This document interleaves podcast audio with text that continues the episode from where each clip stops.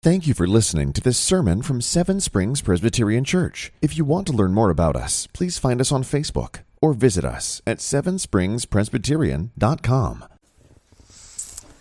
Like I said, we'll be in uh, 1 Kings chapter 8. I was hoping that uh, tonight we would get through the remainder of this chapter, but uh, optimistic as I was, we will not. Uh, but uh, so we're hopefully in the second to last uh, part of this chapter. It's a long chapter, but it's helpful for us to be able to understand where we're at and, and when we're doing things like this. It's always helpful, I think. One of the main things that you see is the structure of the passage. And the structure helps us to understand emphasis, it helps us understand the movement. Um, we'll see this in uh, Sunday uh, sermon. Uh, genealogy, where does it start? Where does it end? Uh, it's quite important. It, it, there's obviously connections the author wants us to make in that beginning and end. Um, and so it depends on what type of passage you're in. The structure you find is helpful. Uh, in narrative, often there is a problem that arises, a conflict in the opening verses, and then in the end, how is that conflict resolved? What happens? Uh, what changes in that story? What's the emphasis of that? And here, this, this passage is very structured as we see that in the beginning, all the people of Israel are assembled by the king. At the end, in verse 66, all of them are sent away. So, in a period of eight days, thereabouts, the people of God gather together for this event. Um, the, they come together, and Solomon calls them together. They're all sent away to their houses. Um, we see the emphasis of feasts on either end in verse 2 and 4, and then verse 65, and sacrifices in 5 and 13, and then again in 62 and 64. Again, we'll focus on them a little bit next week. We see Solomon bless the people in verse 14 to 21, and then again in 55, verse 61. And the emphasis of all this passage, the big portion of this passage, is Solomon's prayer in verse 22 to 54. And again, the structure helps us to be able to see this, all leading up to this, all tapering off from this, but also, even if we're just looking at the portion of verses that was spent to each specific time, the glory cloud, we might say, is a big important moment that comes and takes up this passage, but realistically, it doesn't take a large amount of time. Only verses 10 to 13 focus on the glory cloud. So the author wants to highlight this important uh, event of God coming down in a cloud to be able to dwell in the house of the Lord, but it's not the most important thing that the author wants to highlight in this, uh, in this section here. So the, the structure helps us to understand that Solomon has gathered all the people together, that Solomon, as king, is praying for the nation of Israel, for the people. The sacrifices show us it's important of how the people approach God. Uh, he is a holy God that needs sacrifices that are acceptable to Him. Uh, thanksgiving is on the people's hearts and minds. So, this is where we're going to spend the rest of our time today. Is the second time when Solomon blesses uh, the people of Israel. And so, this is quite important again. We see that movement, that process. How, again, how do we see this structure? We see the structure in the movement of Solomon. Solomon is a key figure in this. He's the person, that the, the character, although I don't like using that terminology, it seems like it, we're speaking of fictional events. But here, um, but Solomon here is, is moving the passage along. And we see that in verse 22 when Solomon stood at the altar of the Lord in the presence of all the assembly of Israel and spread out his hands towards heaven.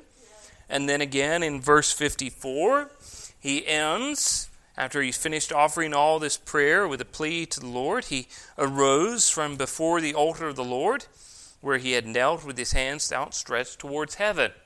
So here he, he begins to pray. In Second Chronicles, we get the understanding that here Solomon bows down on his knees to be able to pray. Again, what a, a powerful image that is. Here, the king of Israel bows down before God.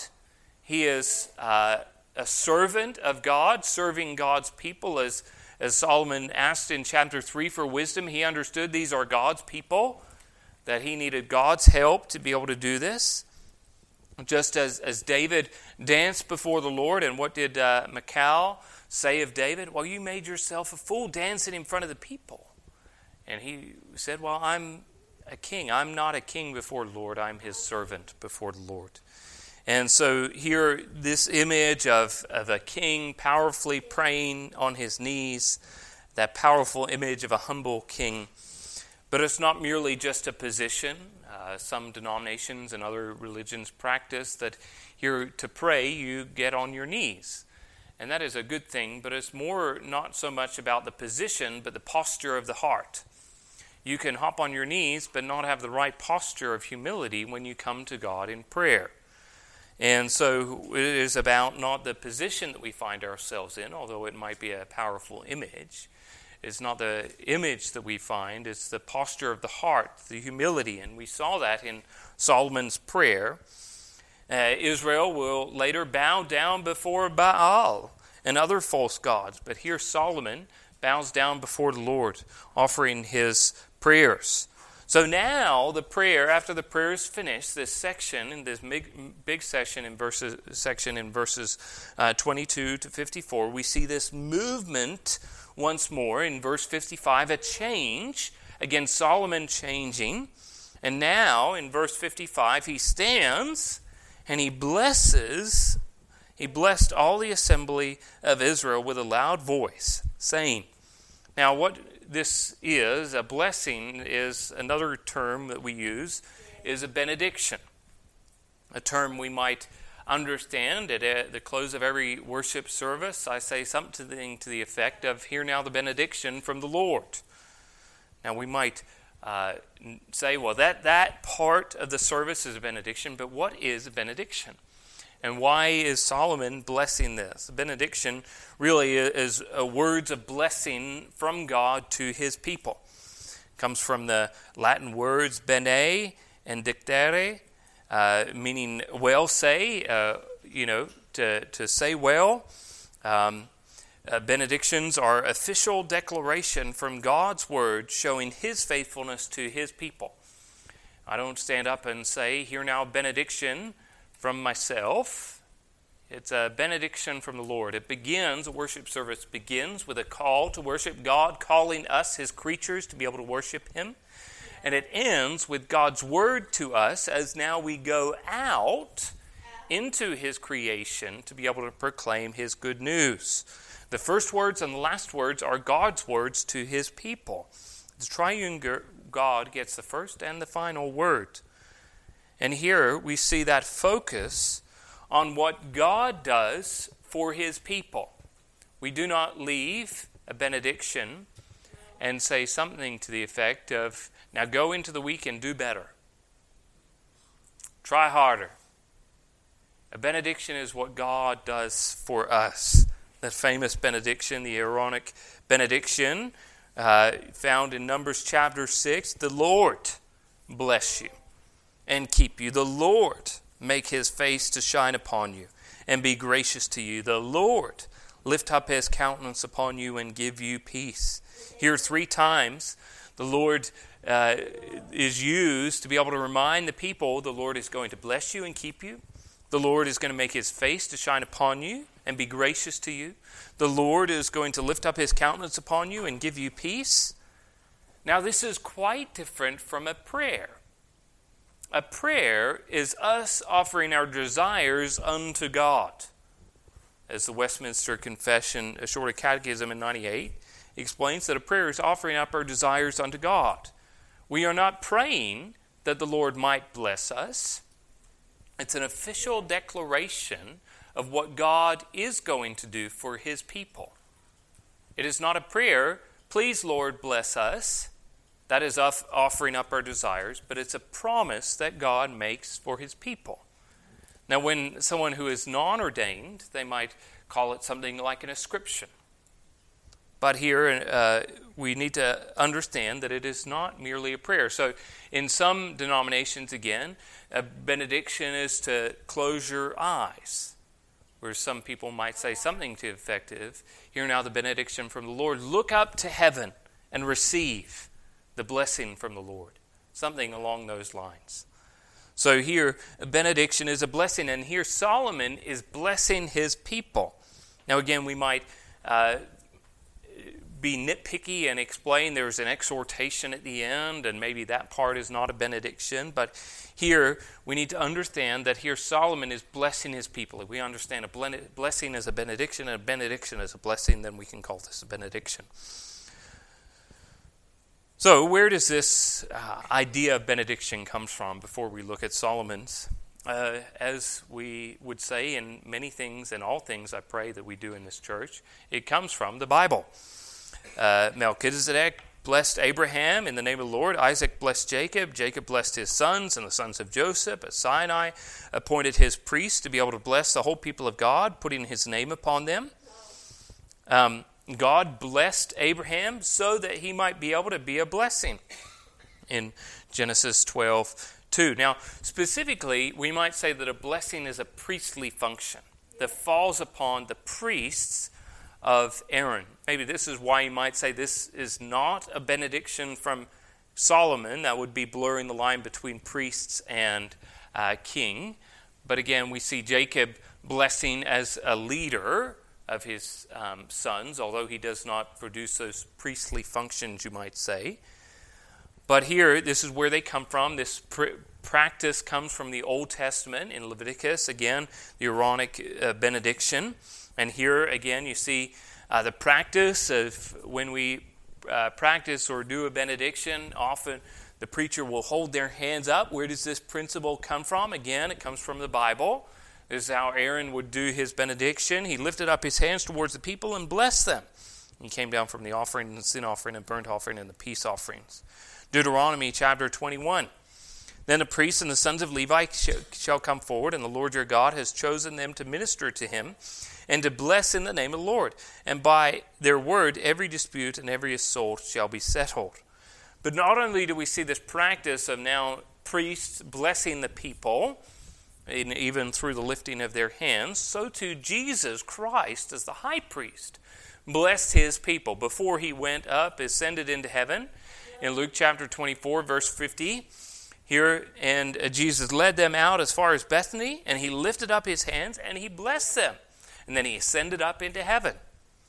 Throughout the New Testament epistles, we find these benedictions, blessings that the apostles pronounce. Obviously, we don't get the, the narrative of how that was performed, but we see these benedictions that come up in the New Testament.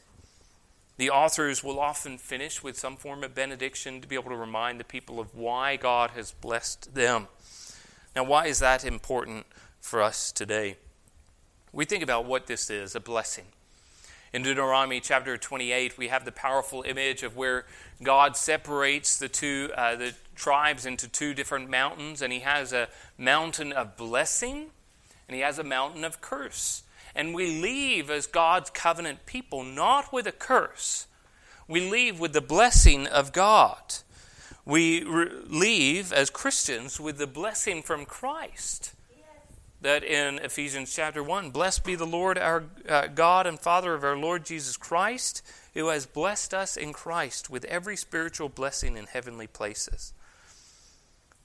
We end the service with a blessing, not because of our disobedience, because of Christ's obedience. That we are blessed not because what we have done, but what God again has done for us. Now, we can spend a lot of time speaking of different benedictions, but we're going to spend our time looking at this one in Solomon tonight. Let me read it, and then we'll see what makes this a benediction and what are the blessings that are pronounced here by Solomon upon the people. So, in verses 56 uh, and then right to the end of 61. Hear now the word of the Lord from 1 Kings chapter 8. Now, as Solomon finished offering uh, all this prayer and the plea to the Lord, he rose from before the altar of the Lord, where he had knelt, and his hands outstretched towards heaven. And he stood and blessed the assembly of Israel with a loud voice, saying, Blessed be the Lord, who has given rest to his people Israel, according to all that he had promised. Not one word has failed of all his good promise, which he spoke by Moses his servant. The Lord our God be with us, as he was with our fathers. May he not leave us or forsake us, that he may incline our hearts to him, to walk in all his ways, and to keep his commandments, his statutes, and his rules, which he commanded to our fathers. Let these words of mine, with which I have pleaded before the Lord, be near to the Lord our God day and night, and may he maintain the cause of his servant and the cause of his people Israel, as each day requires, that all the peoples of the earth may know that the Lord is God. There is no other. Let your heart, therefore, be wholly true to the Lord our God, walking in his statutes and keeping his commandments, as at this day.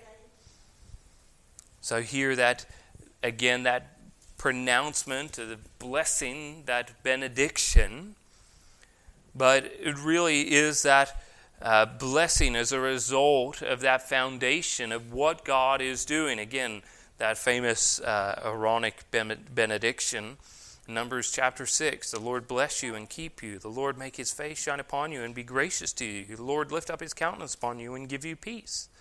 Here it's about what God is going to do. He's going to bless, He's going to keep, He's going to show you favor, He's going to show you grace, He's going to give you show His countenance and His peace upon you. So what's promised in this benediction that Solomon has, There are three main things that he promises. The first is peace and a place. Peace and a place. We see this in verse 56. Blessed be the Lord um, the Lord, who has given rest to his people Israel according to that he promised. Not one has failed of all his good promise which he spoke by Moses his servant.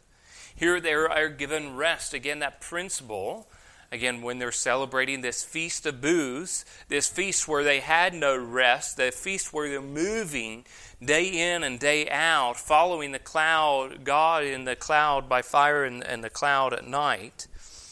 And here they're given rest. They're given a place to be able to dwell, that promised land. Now, we all know that spot where we just love to be able to go. After a hard day's work or, or a long journey, and we come home and we fall back into that chair or wherever that is, maybe it's our bed, and we find that place where you go camping for a few days and the bed is uncomfortable, the, the temperature is not pleasant, the noises keep you up, but then you finally make your way home. Find your place. In uh, Greensboro, I had a chair that we called the Papa Bear chair, and that was one of the greatest delights of a reclining chair. And you would, after a hard day's work, you would go and you would just sit up, and then it, the feet would come up, and it just, it felt comfortable, that rest. And now God's people have found their rest. They have had rest on every side.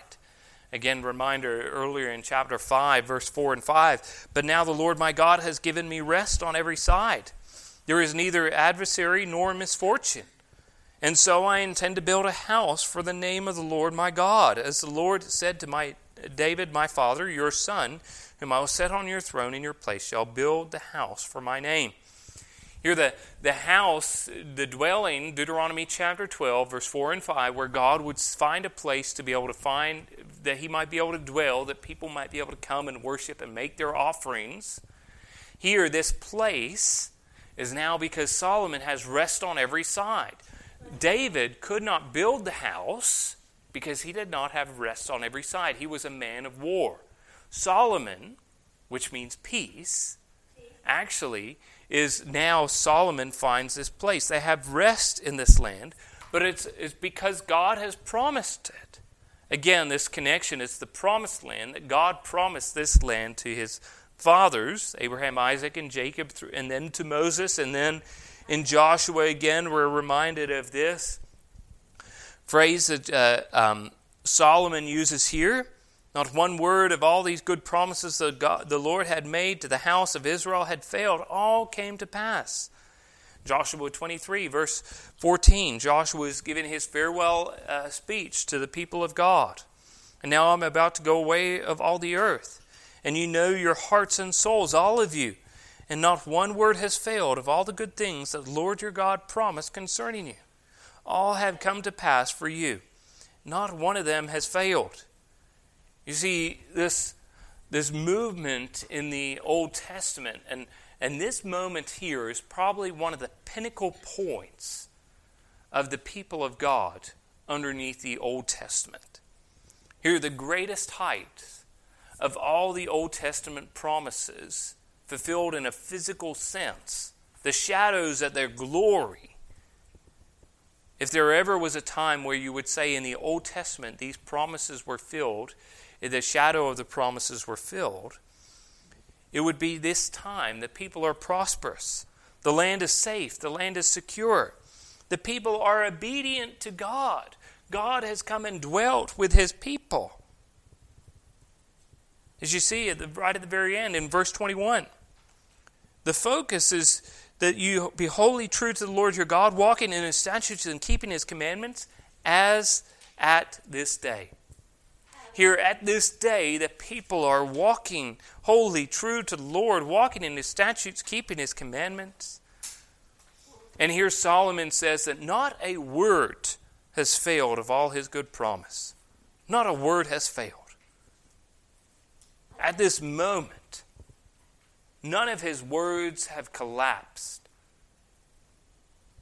What a glorious thing that we rest in this promise that God's words never fail.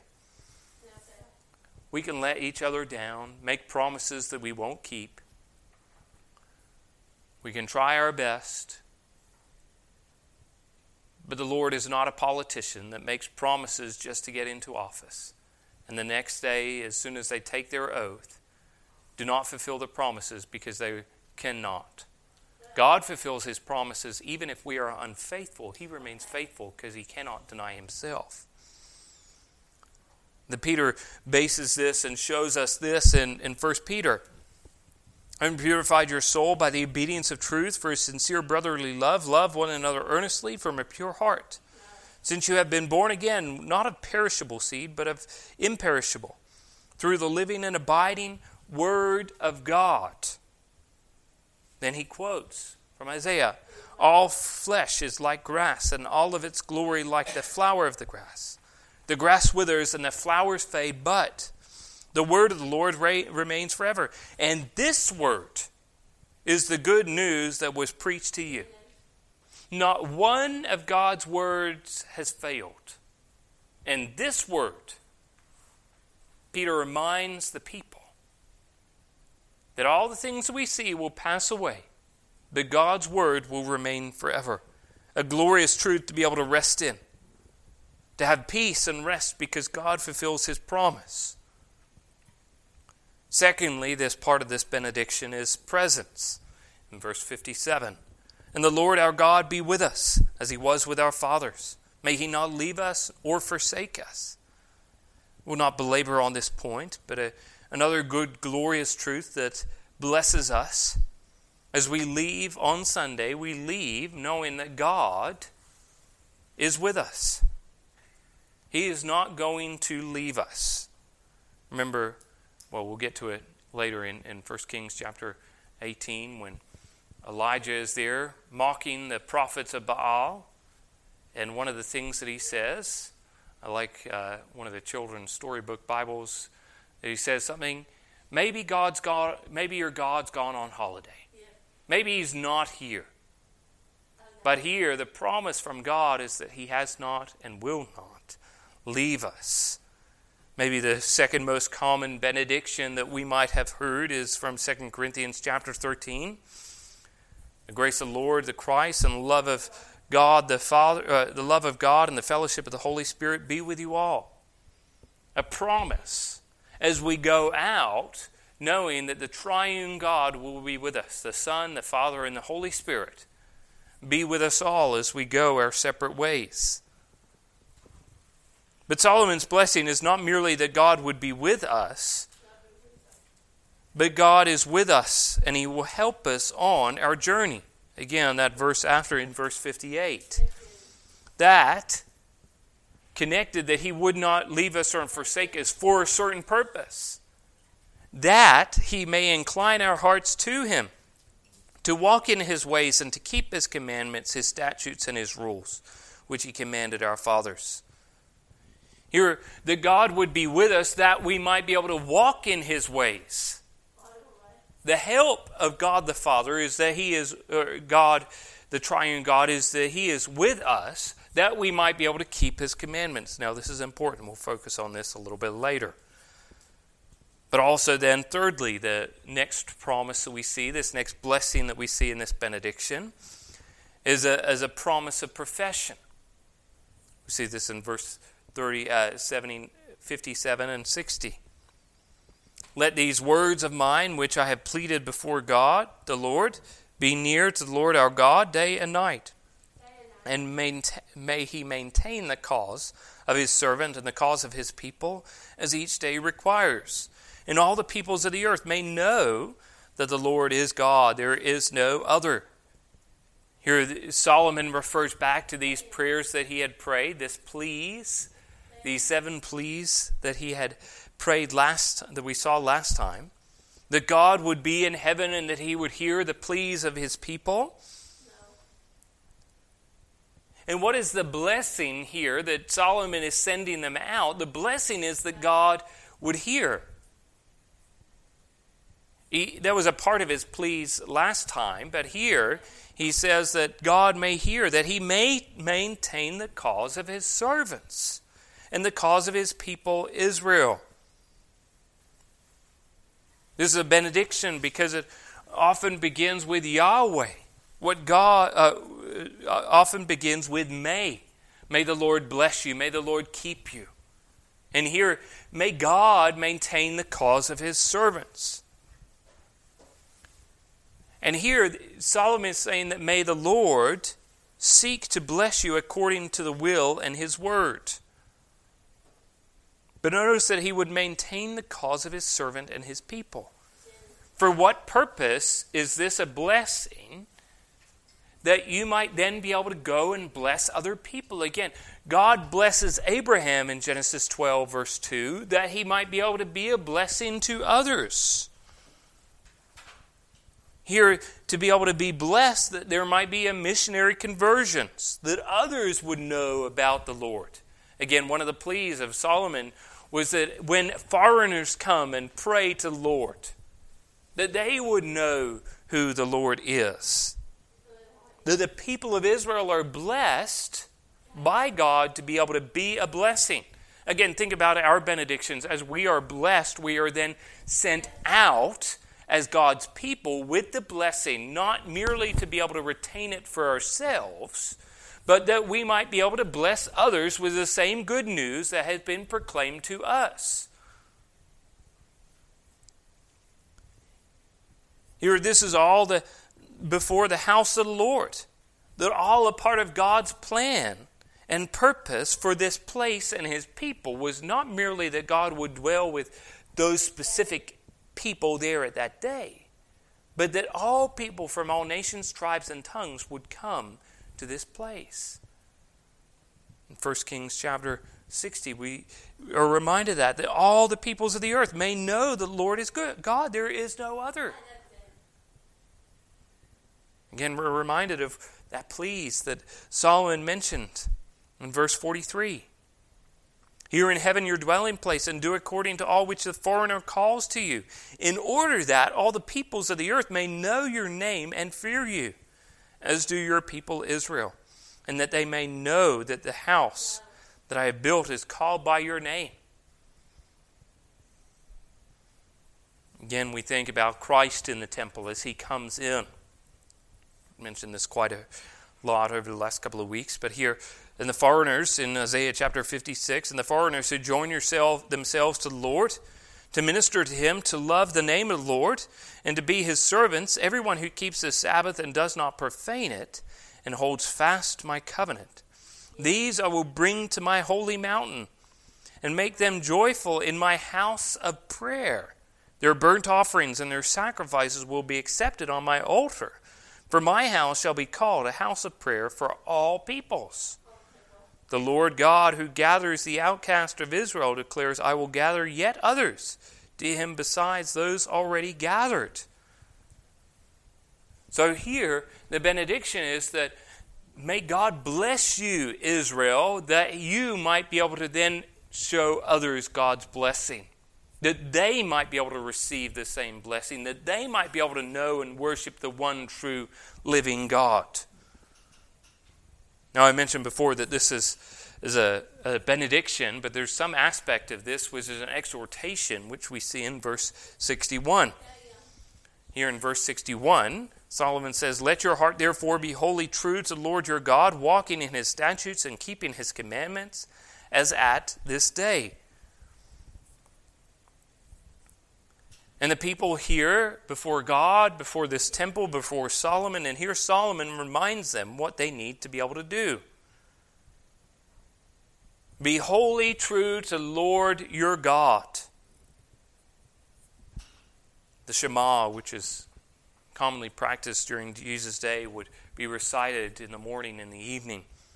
Hear, O Israel, the Lord your God is one.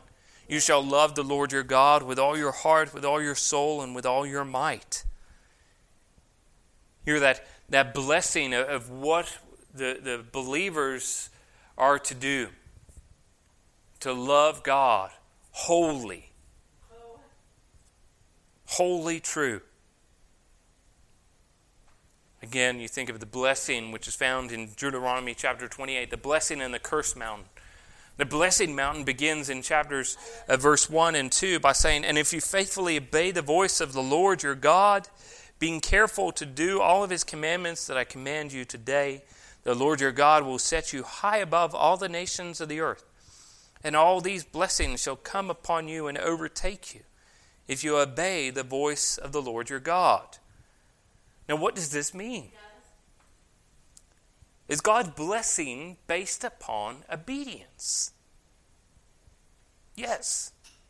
Now, before you get upset and say that's not very reformed of you, yes, it is based on obedience, but not our obedience.